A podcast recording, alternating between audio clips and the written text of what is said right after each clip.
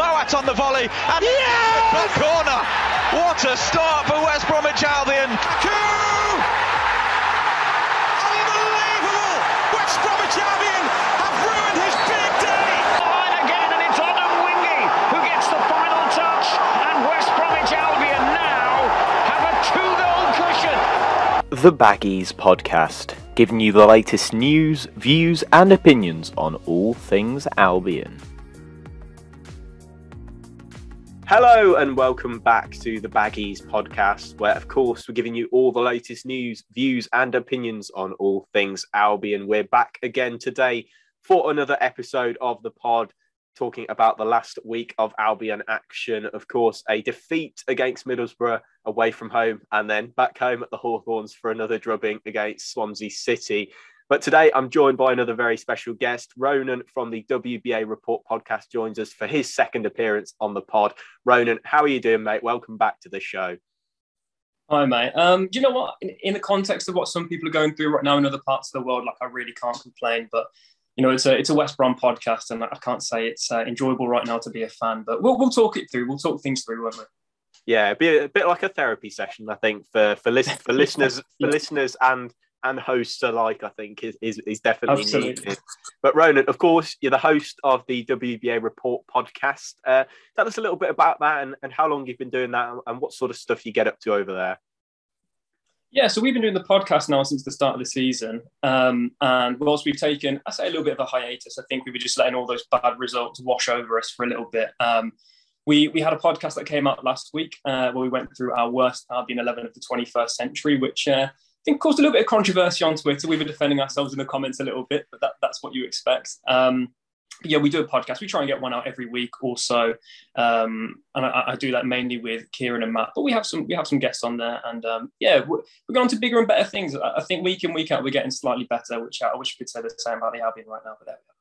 Yeah, I think we can. We, we certainly can't really say a lot positive, but uh, one positive thing that's come out of that, Ronan, you were you're on uh, Midlands today uh, a couple of a few weeks ago, I suppose, at the start of Steve Bruce's appointment. How was how was that for you? That was must have been a must have been a real coup for you. Yeah, it was, mate. It was. Um, yeah, it was. It was. It was quite strange. So um, I got a message through from, from Dan Pallett saying, "Do you want to come on to the um, come Midlands today to do an interview, and I got that the night before, and then suddenly things just happened very very quickly. Um, but it was a lot of fun. I was quite nervous. I'm a, I'm a big Midlands Today fan. I'm a big kind of like BBC News guy. Like that's that's my thing. So it was it was it was surreal, but it, it was fantastic, and it's it's cool because I've only been doing this very very recently. I'm not on any kind of like journalism course or anything like that. I am just a fan that likes telling people his opinions about things. So for that to happen so quickly after I've been getting into all this, and to be honest, all the all the engagements I've had from from people since I've been on there, since we've been doing some of the Twitter spaces, it's been brilliant. I've been absolutely loving it. But yeah, that's uh, that's probably the peak for me so far, getting on Midlands Today. Yeah, we've we've got to tap into that that Twitter spaces, of course, Ronan, because they're, they're your sort of platform to to sort of really get the consensus among the fan base, see how people are feeling, and ultimately a, a place where fans can come and, and and voice their opinions. How have you found hosting hosting a few of them? Because uh, well, I suppose at the moment things must be a little bit bleak among the among the Albion fans, especially in in the spaces that you've hosted. Yeah, for sure. Like they they can be quite heavy, but at the same time, there's there's something so brilliant about doing it straight after a game. I found like it was really good doing the ones where we were transitioning from Ismaël to Bruce. Um, mm.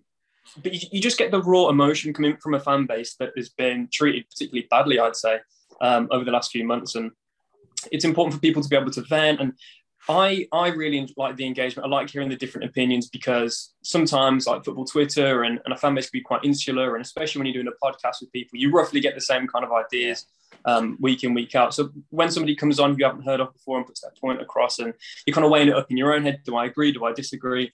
Um, but honestly, I just I just enjoy hosting. I enjoy talking to the fans. Um, and it's something that if you told me a few months ago that I've been doing, that I'd be doing it, I, I, would have, I would have laughed at you. But um, it's a really cool development, and um, yeah, as a bit of an old boy now, it feels like I, I, was a bit wary of Twitter Spaces, all this technology creeping up on me. But um, you know, I am really enjoying it. It's, it's a lot of fun. Hope to do a lot more in the future as well.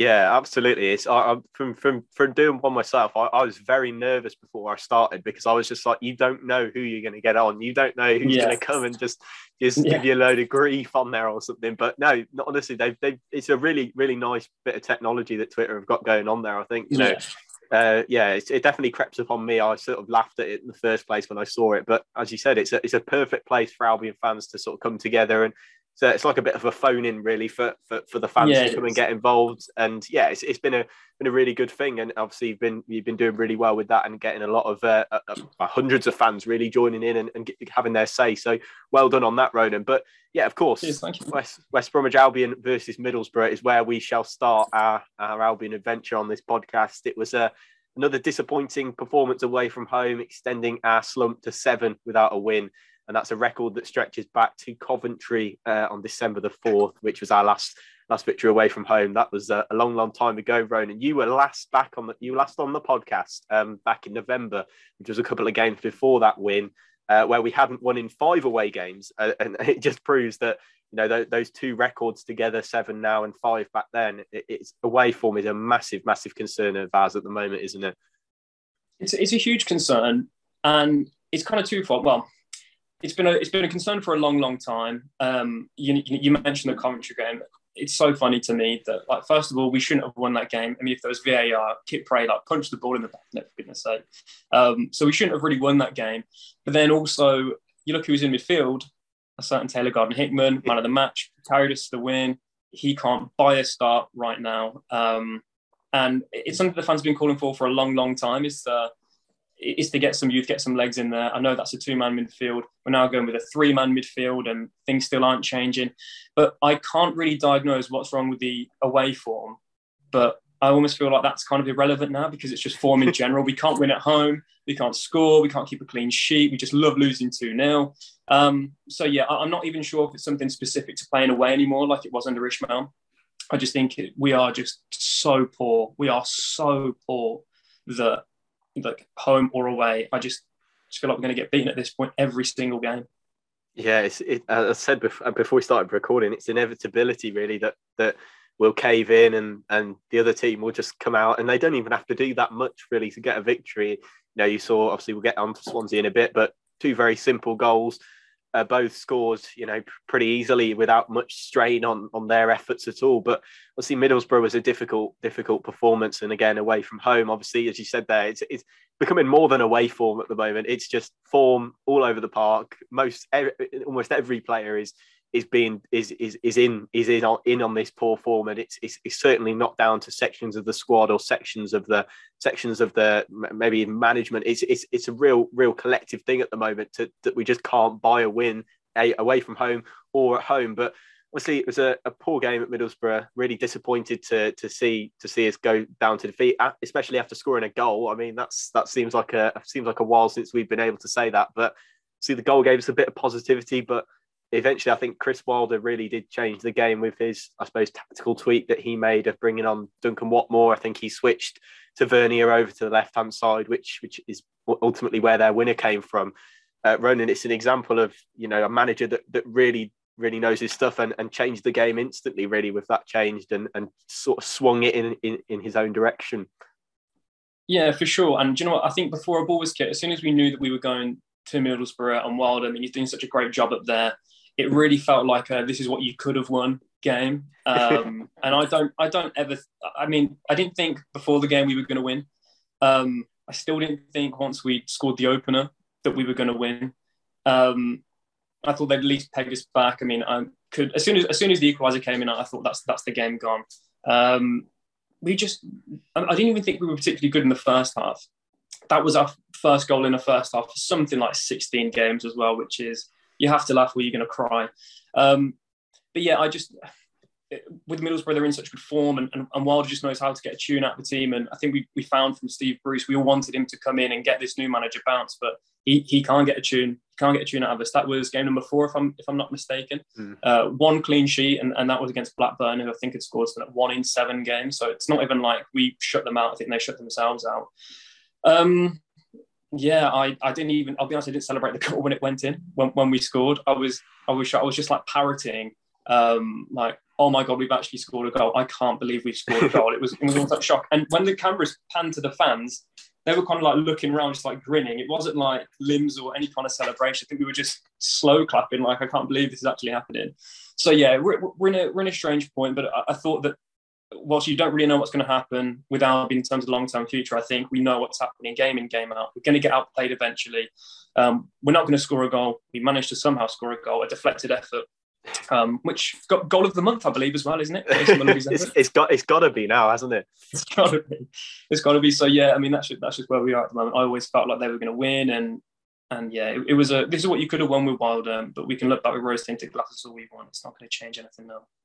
Yeah, it was it was the hope that really killed us. I think we saw us score a goal, but then I think you know as soon as they equalised, as you said, we we just sort of had resigned ourselves to here we go. They're gonna the players are gonna cave in, and that you know obviously Middlesbrough are, are, a decent championship side of yeah, course, and they're doing very well under Chris Wilder. And you know Chris Wilder's you know dismissed. Well, I'll say dismissal. We dismiss the owner dismissed sort of his appointment as Albion boss, and it just looks more and more awful by the day at the fact that we didn't end up getting him. But yeah, I think uh, the, the, the most disappointing thing was that we actually scored a goal. I mean, I, I must admit to celebrating, but it was almost a sort of yeah. sarc- in a sarcastic way, sort of like that. This is what what we've come to. Where we're we're having to, you know, we're, we're almost relieved at scoring for the first time in whatever it was, like five or six games. It's you know almost a bit embarrassing, but obviously the Middlesbrough game was awful, and you, you have to feel sorry for those the, the fans, Ronan, who travelled all the way. I'm not sure if you were one of them, but you know I googled from the Hawthorns to the Riverside, it's three hours and seven minutes to get there, and that's that's without tolls as well. So obviously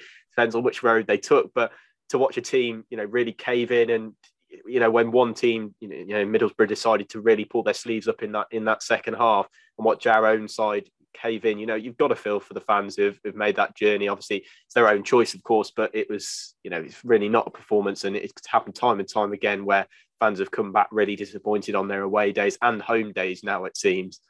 Yeah.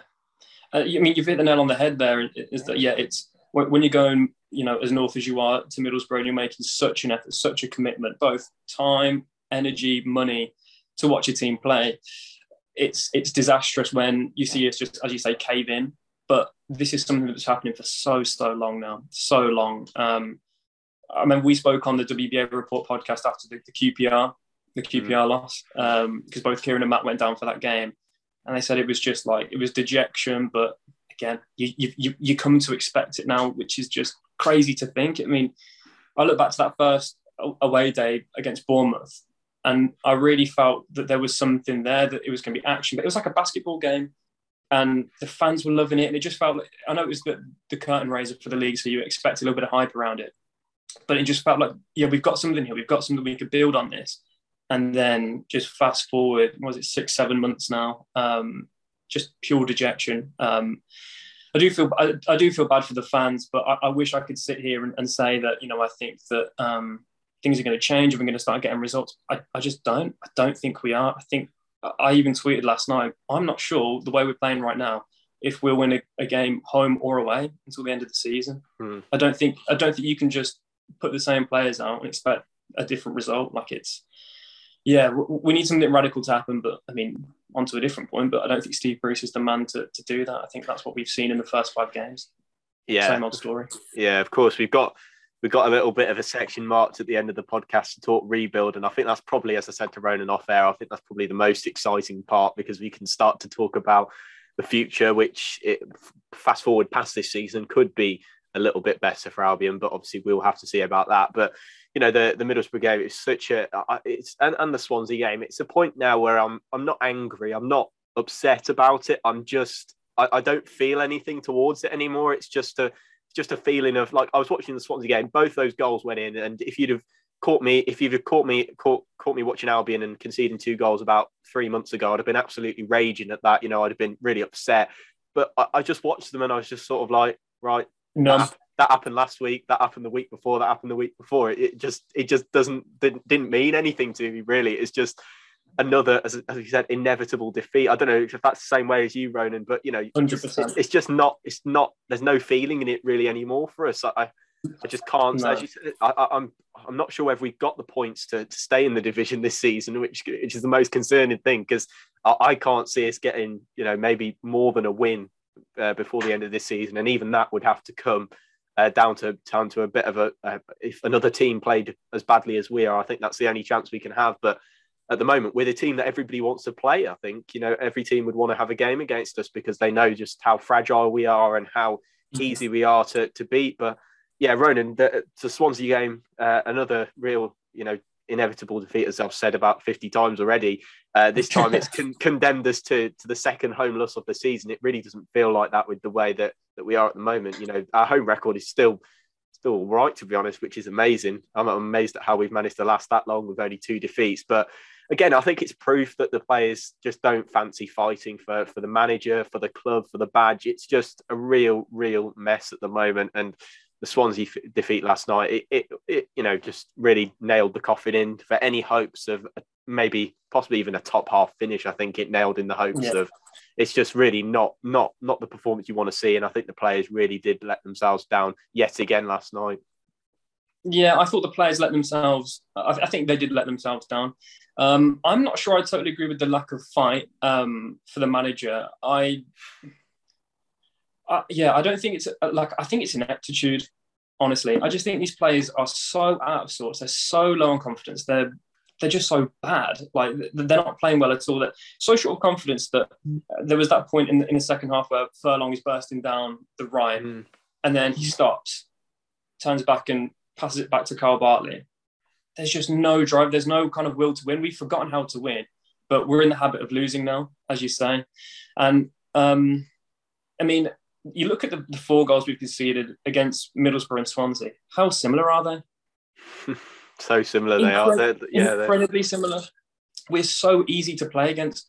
You, you let us kind of put this half-assed press in for the majority of the first half. You let us play long and we'll chase second balls badly and then we'll kind of force something into the final third, which isn't going to come off because there's no creativity or quality or, technical ability in the final third.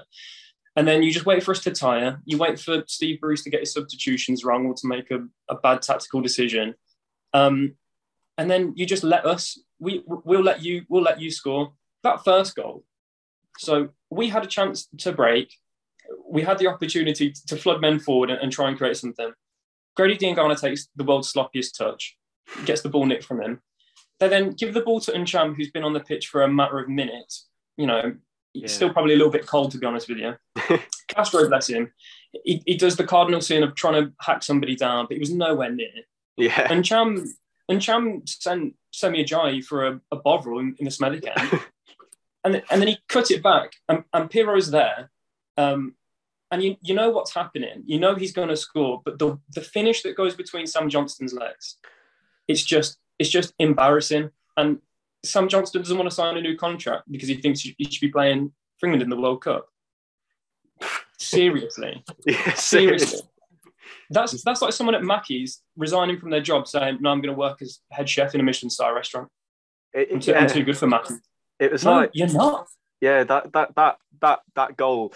Uh, I mean, yeah, when you break it down like that, it just gets more embarrassing, doesn't it? Because there's so many different stages where you feel there's a mistake or there's something wrong. But you know, it's not like Swansea have.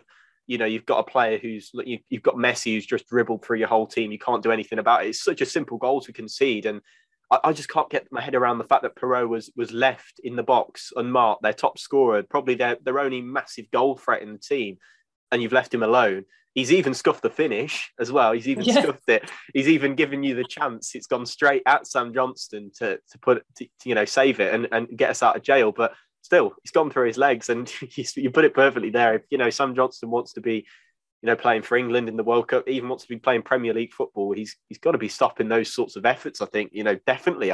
And and the defending for that goal was just just dreadful. I think even for the second goal, you know the amount of time that that Cyrus Christie had to to to take a touch, get the ball under control, uh, pick his spot. Even not so well, it wasn't the best finish anyway from. Cyrus Christie. But it, the amount of time that he had to to, to get the ball under control and, and score, they're two really really awful goals to concede. Yeah, the second the second one, I'll put I'll put it on Bruce actually. Um, well, I'll put it on Bruce and Johnston to be honest. So uh, my my issue is is that it was really it's happened five minutes after the first goal.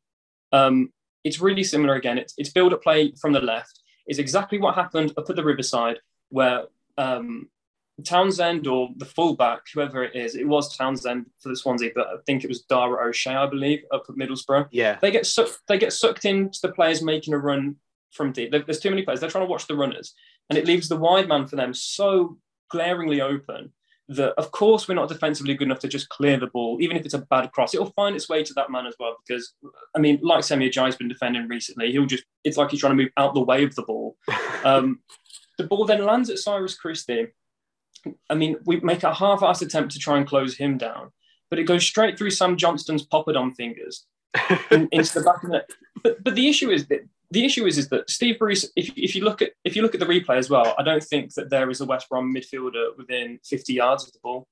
Yeah, I think um, it was. Uh, I mean, it was yeah. Carry on. Sorry. Yeah. Sorry. I'm no, no, no, you're right, no, you're fine. yeah, because um, the two midfielders, the two central midfielders that Steve Bruce has put out there who, need to be screening as well because surely if he's a manager worth his salt, if he's a manager that should be you know be managing in the English Football League, should see what happened against Middlesbrough and seeing that four defenders cannot mark the amount of players that are coming into the box. Like we've seen this just last game, but the, mm. he wants Mowatt and Quevin Castro, bless him, to sweep in front of the defence to cover all like against Swansea as well that are just trying to knock the ball about and they've got um, three man midfield outplaying us, playing wide as well, gives their gives their wide men the width, and he's got Quevin Castro and Alex Mowatt yeah. trying to trying to screen and also go forward and try and win us the game.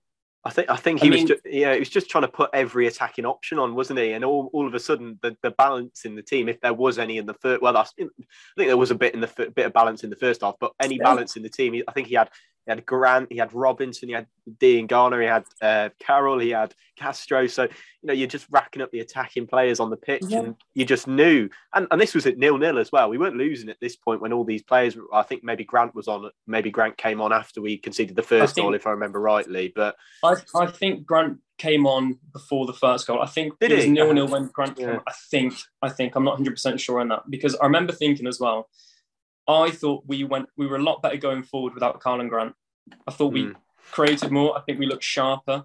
Um, and it felt very difficult to me that Karlan Grant came on and then, and then we conceded and conceded both. Yeah, you're, you're um, correct. You're correct. Uh, Karlan Grant came on two minutes before the first goal, which is yeah, yeah, lost all balance yeah. in the team really at that point, didn't we? Completely. And this is this is my issue with, with Steve Bruce is that I don't think he has ever been a brilliant tactician you listen to the players that he's managed before, he's a player whisperer that, mm. that can't get anything out of this current group. I, he, I, I just don't, I don't see how he's the man. And, and I was excited-ish, cautiously optimistic, should we say, when we hired him, because I believed that it was just a clean slate. Yeah. I just thought like it was so toxic with Val. Like maybe even if it's a fairly similar style of football, at least like it's it's fresh, like it's a fresh eleven he'll pick something new, he'll try something different. We're not just going to watch 3 4 3 every week. We're going to try and work our socks off for him for the first few games. And it hasn't happened. He's come in as a man manager and he hasn't done that. I don't I wouldn't even say that we are one percent better based on the performances that we've seen the when Ismaël was here. I don't I wouldn't even say I'm trying I'm trying to think of a positive. I think Andy Carroll's been all right, but I think he was pretty good when he was playing for Ismaël. I, mm. I don't see I don't see how we're better for Steve Bruce coming in. And that's not to say we shouldn't have got rid of Ismaël, but yeah, I, I, I think he's come in for the bounce and there's just been absolutely none. So now, now where are we? The season's over. The season's over. And if anything, these kind of results against Swansea are just making things far, far worse because these lads are coming in. Like Quevin Castro, I bet his confidence absolutely shot now because he's yeah. been asked to marshal a midfield against Swansea. Russell Martin, Swansea, he want possession, possession, possession, very slick on the ball and he's been asked to cover us with Alex Mowatt. Neither of them are holding midfielders. I would say they're probably both best at, at number 10.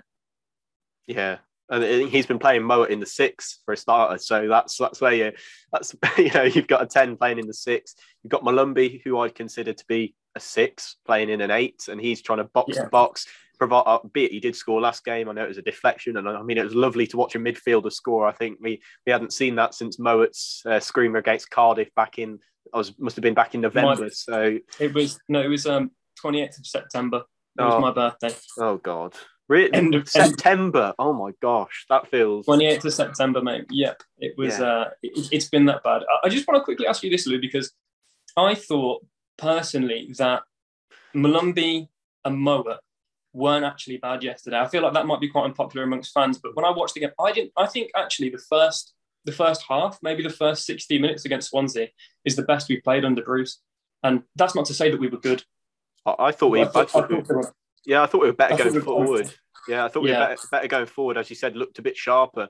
Uh, chances were there were a couple of, couple of chances, be it maybe Robinson's you'd hope that'd fall the other side of the post. But I think that's just testament to how things are going at the moment. It's just just a, a complete Albion that moment. But then you've got um, the chance later on with Robinson. I thought he he did well to uh, well the runners either side of him. I think it was Townsend and I can't remember who else. Might have been Andy Carroll. Did well to sort of create a bit of a chance for Robinson to shoot. So yeah, I thought I thought Mowatt was quite quiet, uh, but then again, he is being asked was being asked to do quite a quiet job, which is essentially yeah. pick pick up possession, recycle it, and and sort of stay out the way of the attacking attacking sort of side of things, which I, I don't really get because I think I do think he's a better footballer than that.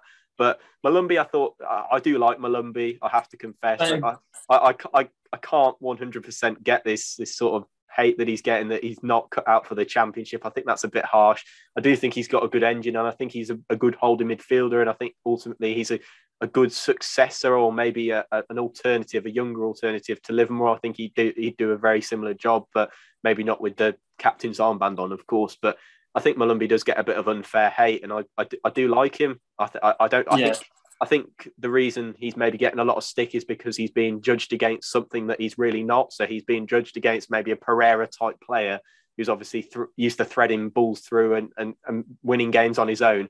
And Molumby's just not that. Essentially, he's a holding midfielder who'll win the ball back and, and run his socks off for you. So, yeah, I think that's. Um, I think yeah, I, I thought we were, I thought we were better yesterday. I, I, think it wasn't all as bad as we thought, but at the end of the day, we we we just lost two 0 again, and I think it's becoming a regulation two 0 loss almost. I think you know all but one of the results over the past probably six or seven games have, have turned out to be 2 0 losses. So I think that the result overshadows everything for me. And I think that sort of takes away my rationale of, oh, we played all right for 60 minutes, sort of, you know, the, the two goals conceded. So yeah, I think I, I think we were better, but yeah, it's just just really disappointing to just watch us lose again, I think is the big thing. For sure. And like we say that we're better, but again, at no point in that game did I think that we were going to win. Even yeah. even if even if Robinson, even if it had gone the other side of the post and it like kind of clipped the post and gone in, I still would have said that that we would have drawn that game. Mm. We don't we don't know how to win. We really don't know how to win. And the fact that our last win, I mean, I'm trying to remember the stats. Now. I feel like it's one win in 13 or something like in all, all, all competitions, and that was yeah. Peterborough when it was nil nil after about 70 minutes. Yeah. And, and, and the floodgates open. And again, that's Peterborough. You've had like I think the worst form, the worst away form in the league. And we barely got over the line and the, the scoreline flatters to deceive. So, yeah, um, better is still is still not good. It's still not good enough, and this is the way that it's going to go enough for the end of the until the end of the season because I can't see Bruce lasting beyond the summer. But I'm sure we'll come on to that. But mm. he won't go before the end of the summer. I mean, there's nothing to be gained now. There's nothing to be gained. He'll just kind of he'll be the placeholder until we try something else in the summer. But it, it, what's the quote? It's something like if it's insanity is yeah. putting the doing the same thing over and over again, expecting different results. Well, that's just what it feels like every time. And it'll be Karlan Grant and it'll be Jake Livermore back in into the side um, on Saturday. And this is this is the other thing I'm going to ask you, because I know you, you, you, like your tactics. You're a little bit of a tactician. You're you're a football manager player like myself. I am, yeah. So yeah, uh, I've, seen, I've seen your Twitter. I've seen your Twitter. Um, uh, the thing for me is so we had Robinson, who again I thought was better than Grant on the left, and I thought we, we created more. I think Grant is just not who you want linking up. He he's the kind of player that is he's kind of like a wide poacher essentially. But you've got Grady Diangana on the right with Dara O'Shea playing behind him. When I was last on, uh, all, all, all, those months ago, we yeah. played against Huddersfield, and I said, "Why can't we play Grady on the left? Why can't we play Grady on the left?" O'Shea's not overlapping him to get into the space that he's creating by cutting in. And actually, I thought he showed some nice touches, did Grady, and, and, and looked like he was yeah. kind of finding his feet again, looked daring, which is at least something, even if it's not coming up, at least he's trying something. Um, but it's not like he had Furlong behind who's going to go into that space. So we weren't creating anything with real width down the right hand side, which feels like a, a massive wasted opportunity because you've got Andy Carroll of all people in the middle. And on the left, you've got Townsend overlapping Robinson, which is fine. But we also at the start of the season, if there's one player that we need to play well to get promoted, or if there's one player that needs to do well, that, that Steve Bruce needs to get a real tune out of, And to get him playing at his best is Grady Diangana. Mm. Why aren't we playing him on the left? Why don't we give him a game? If he's poor for a couple of games, there, fine, he's poor. But surely he's more of a difference maker than Callum Robinson. Surely. And mm. if you got someone like Diangana on the left, who's always going to favour that ball into Carroll, why, why aren't we doing it? Why, why are we just playing this really stale, stagnant style of football, which doesn't create any, anything clear cut, and we're just feeding off scraps? It just makes no sense to me, mate. So I would, I, I would ask you, if you're Steve Bruce in the next game, is it Diangana on the left, or basically who's your front three? Who is your front three? Well, I, I, I can't I can't start Grant. I, I, I feel like I've grown such a I'm not going to say agenda, but I've grown so uh, you know just disapproving of him over the past few weeks. It's almost like, as you said, a wide poacher. He sort of sits in that sort of corner of the box between the between the left of the 18 yard box and the and the and the D at the uh, and the left of the D at the edge of the box and just waits for that opportunity and and when it's getting goals that's fine when he's scoring like he did in I think he had that purple patch in November where he scored like 6 in 6 or something I think that's fine I think you play him but ultimately I think a lot of the time he almost sort of strolls about as if you know like the link up play is nothing to do with him you know I don't need to touch the ball I'll just let somebody else have it and you can't afford to have a, a, a almost passenger in the front three you have to have those three players linking up. So obviously, I'd go with Andy Carroll up front. I think you know, I, I, think it'd be silly to pick anybody else. I think it's been nice to see him at least, you know, really put his foot in and and, and battle. At least, I, I don't think the service he's been getting is anywhere near good enough, but.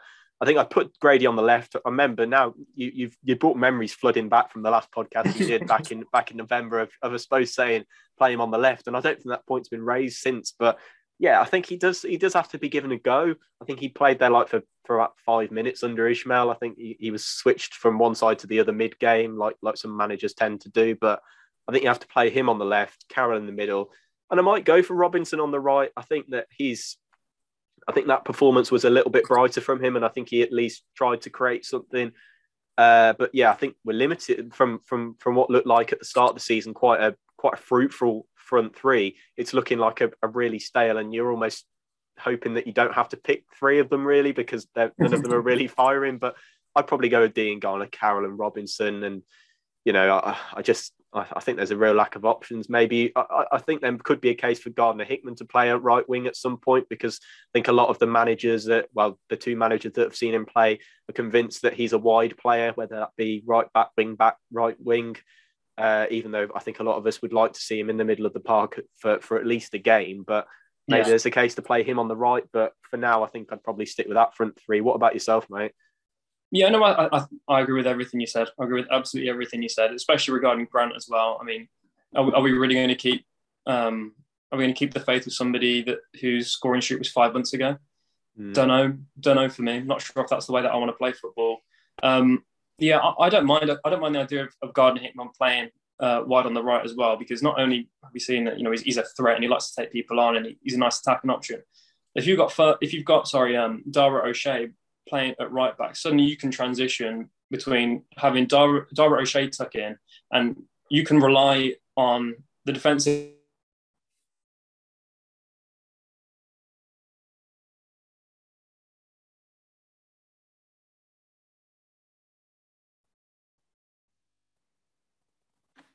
Um, but yeah, uh, I'm not sure. Yeah, I, I mean, Dike is going to have to come in at some point. I'm not sure what his fitness is like. I'm, I, do, don't know what Matt Phillips's fitness is like as well. Can't believe it's got where I'm thinking, oh, maybe Matt Phillips on the right will work. Like, like that's happened for the last two years. Um, yeah, as you said though, like we, we seem to have kind of uh, we, we were spoilt for attacking wide areas at the start of the season, and now, as you say, like I'm kind of just cringe a little bit when you have to think that Karlan Grant might have to continue his, I don't know what it was at one point, like 20 starts in a row or something like that. And yeah. scored maybe in like five of them at one point. So yeah, it's um it's a little bit embarrassing now, honestly. It's a little bit embarrassing.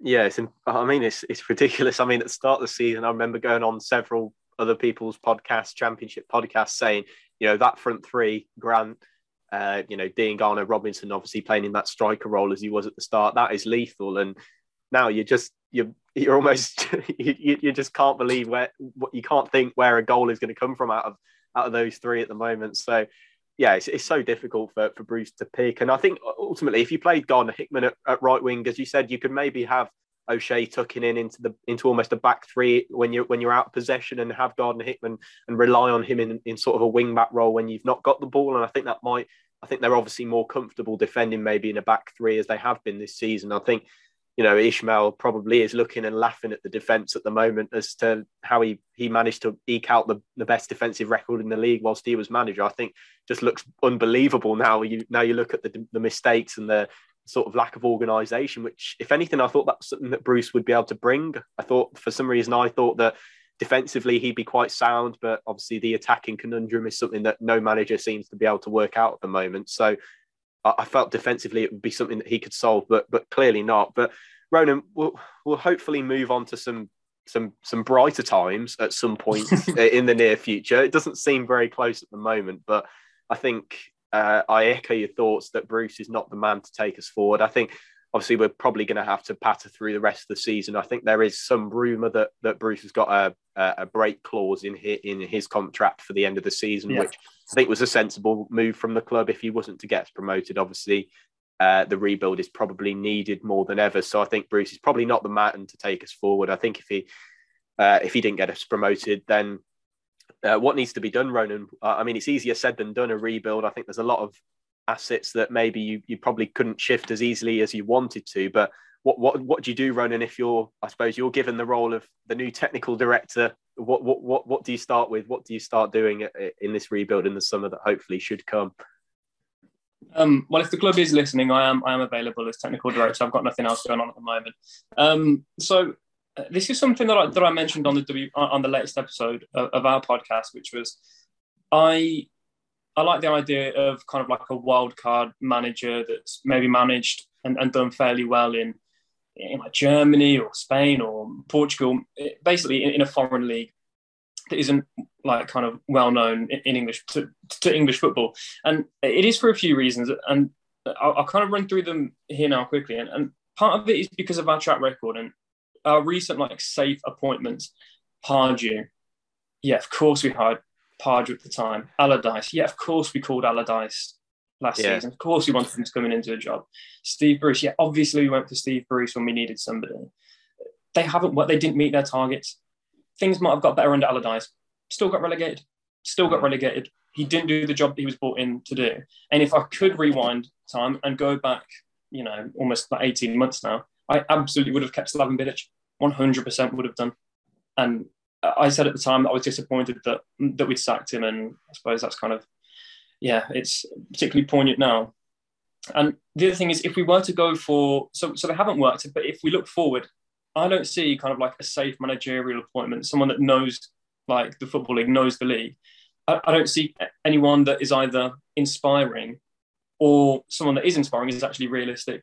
Like if you were to keep Bruce or somebody of that ilk, when you're trying to rebuild, it's not only that you need quality of players coming in, but you need a large volume of them as well. Who is flocking towards West Brom with Bruce at the helm? Like who's who's coming? Who, who, who wants who of the, the quality that we need actually wants to come?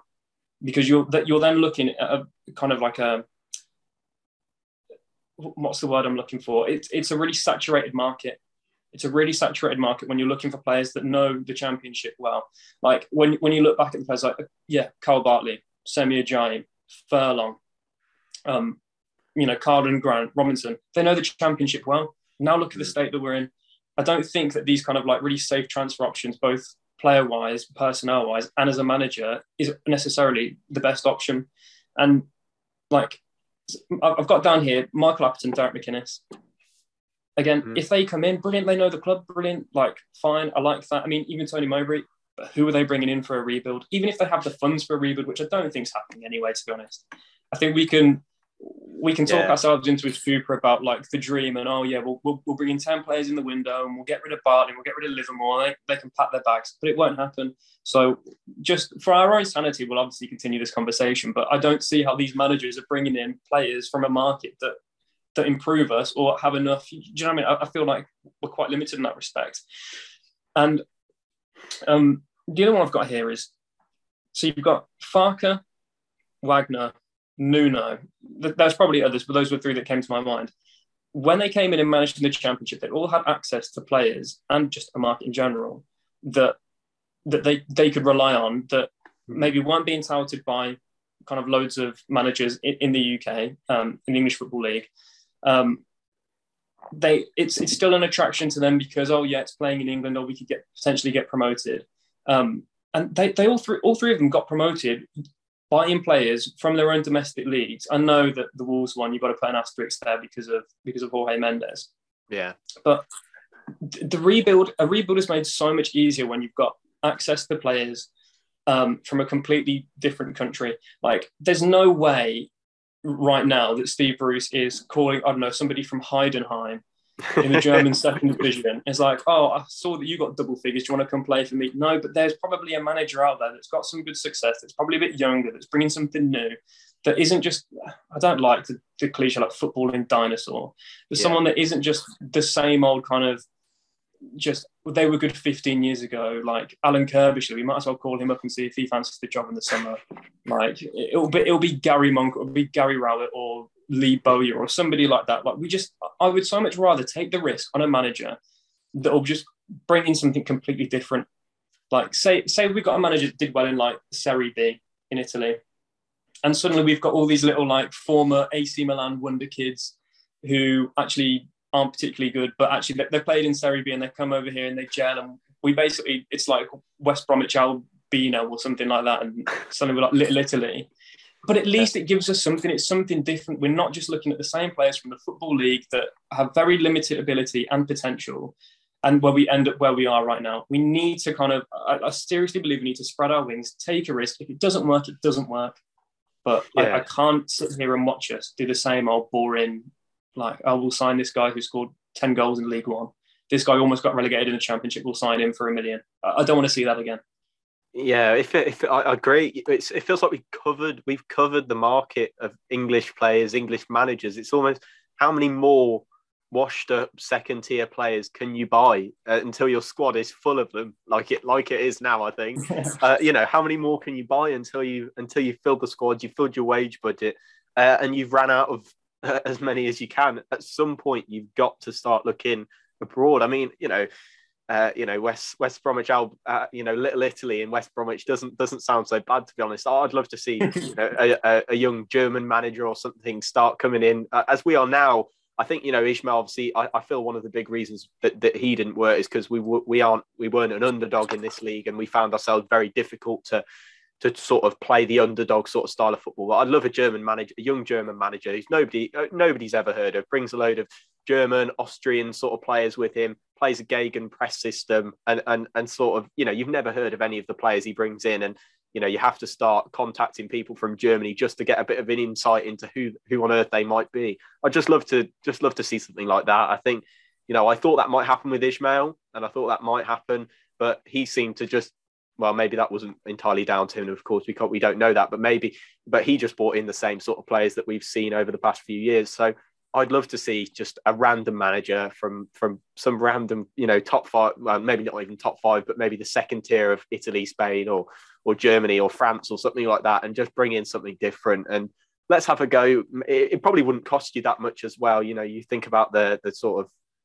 you know the money involved in some of those leagues there's not very much of there's not very much in there and it's certainly players and managers wise you could pick up a very good manager like I suppose Nuno on, on a good deal, uh, you know, and and then obviously the players who came with him obviously weren't cheap by any means, but certainly there's so many different managers that you could, you know, you could really sort of pl- pluck out. I mean, Enzo Maresca's the, the one that comes to mind, I think, in the in, in, the initial state. I know he really didn't do well with Parma, I think it was in, in Italy, but you know, that sort of manager who you know, well, I suppose maybe not him because he's he's managed the, he's been at the club before, so obviously obviously he's a familiar face to many, but that sort of manager uh, you know, a lot of people outside of you know West Bromwich aren't going to have heard of Enzo Maresca unless they've studied Italian football relent- relentlessly.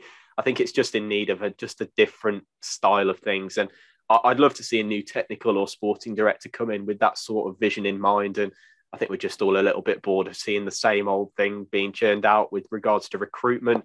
I mean, the, the example I wrote down in the notes, Ronan, was was Piroe uh, from Swansea last night who was who obviously scored the goal and scored earlier in the season against us. He was plucked from PSV's reserve team, which is PSV Jong, which is like they play in like the sixth tier of, of, of Dutch football. Here he is scoring, you know, what is it, 13 or 14 goals in a champion in his debut yeah. championship season.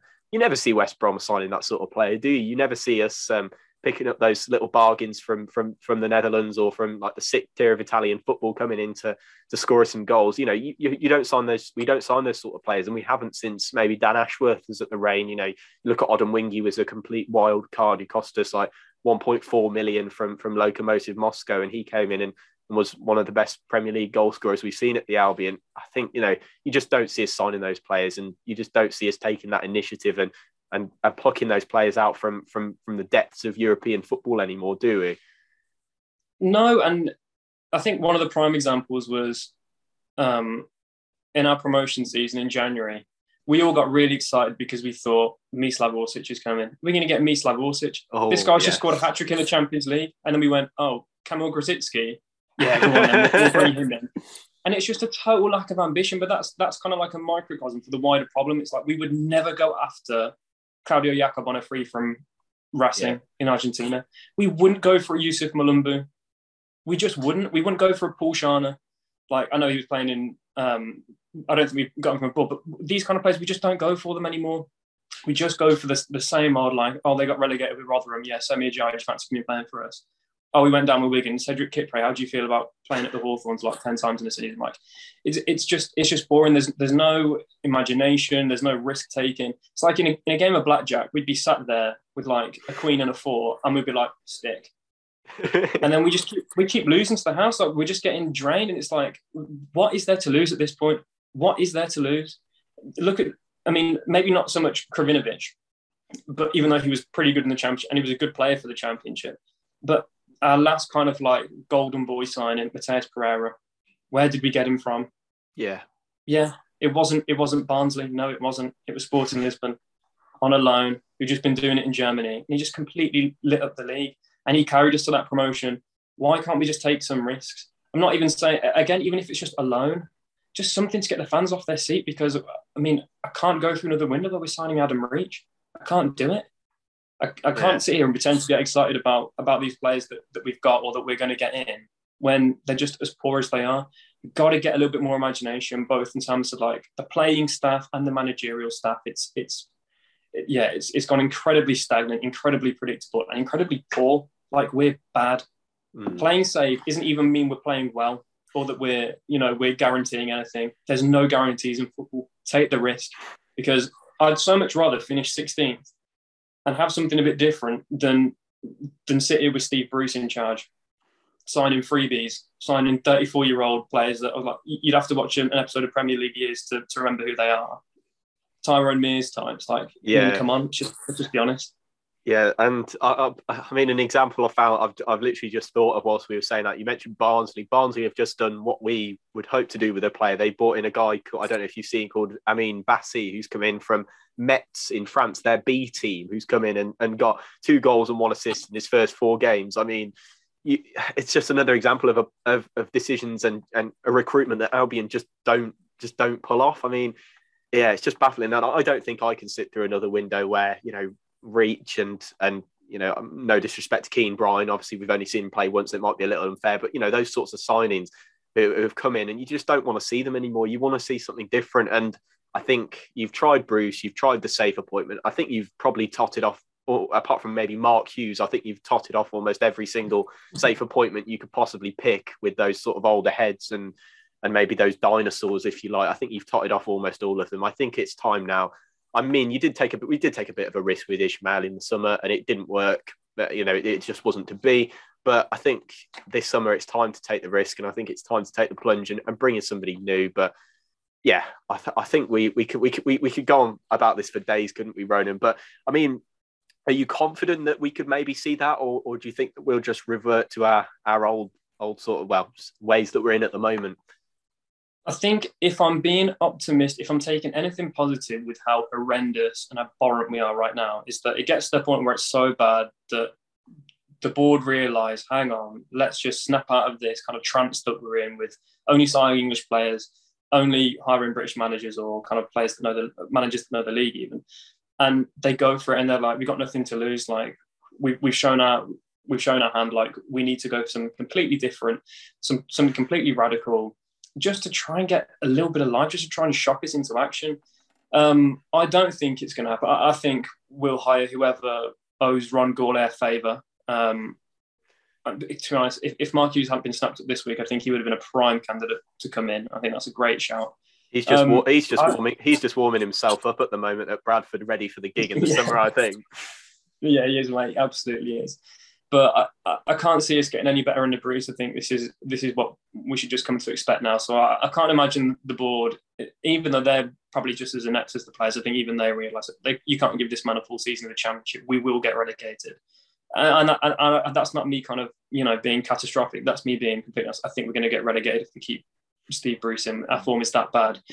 So if I'm being positive, I think it's just going to be such a dreadful end to the season that we have no other option but to take a punt, see if it works. If it doesn't work, well, there's nothing lost because it's not like we're doing any better right now anyway. So um, I don't know. If, if I had to ask you a question, Louis, like who who do you think who do you who would you like to come in if you had to name a name, and who do you actually think will come in? Because I, I, I would like enter, as you said, young German manager that's done it in the kind of Bundes, the Bundesliga tour, whatever it's called.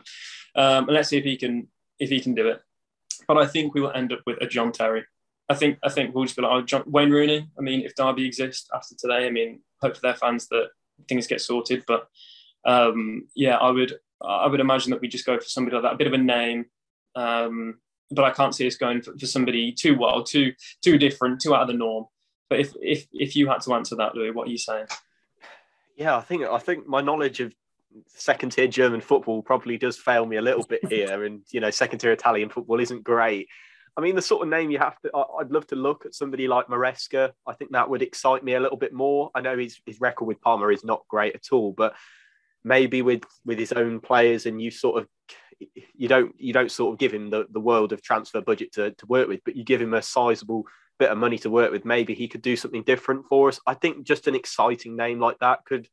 I mean, I know, I know a lot of Albion fans have sort of written him off, and maybe I have inside a little bit too. But that sort of name, I mean, you know, outside of West Bromwich Albion and maybe Man City, of course, he was their reserve coach. But uh, who's who's heard of Enzo Maresca? I, I really couldn't tell you an exact name, but maybe that sort of that sort of Ilka player. I feel like you know a little bit of research is going to have to go in maybe over the summer on the, the German second tier and try and pluck out a name uh, like you know like an Enzo Maresca or somebody like that. You know, just just just somebody who's maybe done a decent job down there, but could come in like a like a David Wagner. Nobody's really really really heard of him before, but could do a job yeah. in the division. I, I think yeah, I, I, couldn't give you an exact name, but you know, just somebody somebody with a maybe a, a German sounding sounding name could come in and do a mm.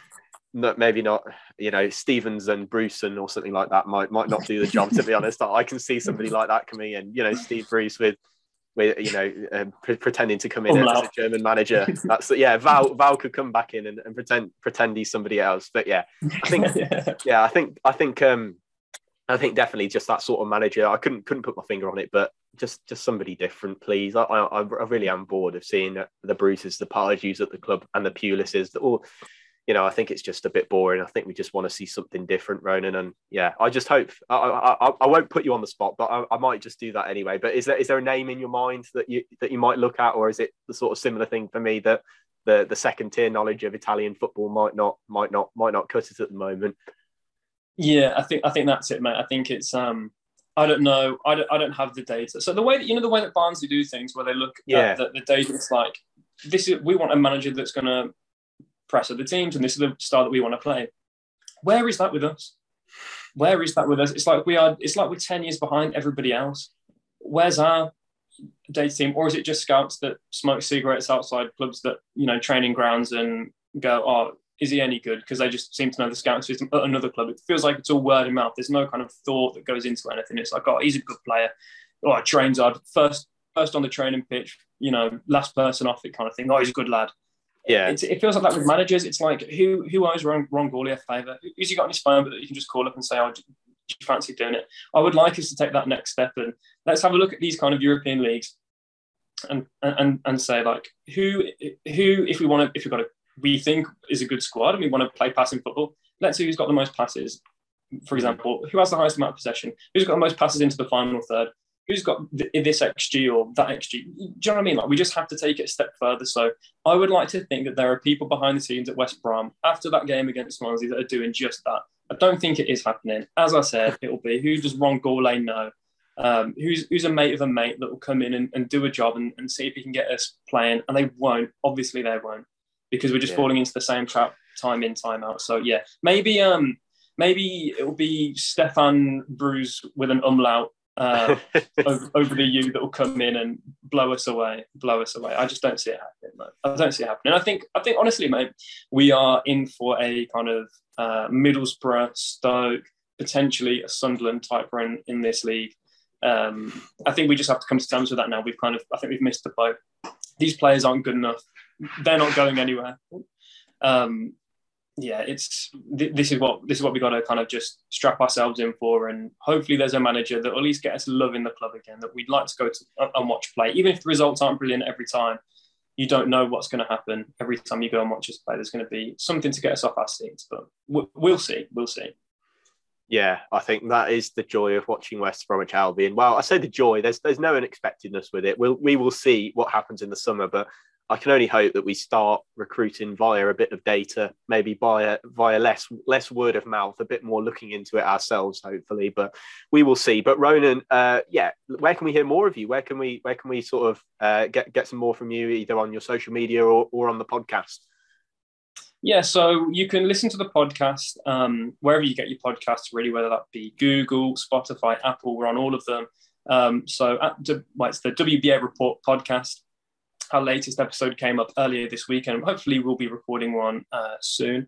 I'm sure you'll be coming back on, Louis, maybe to try and reclaim a bit of honour. Uh, oh yeah, season quiz.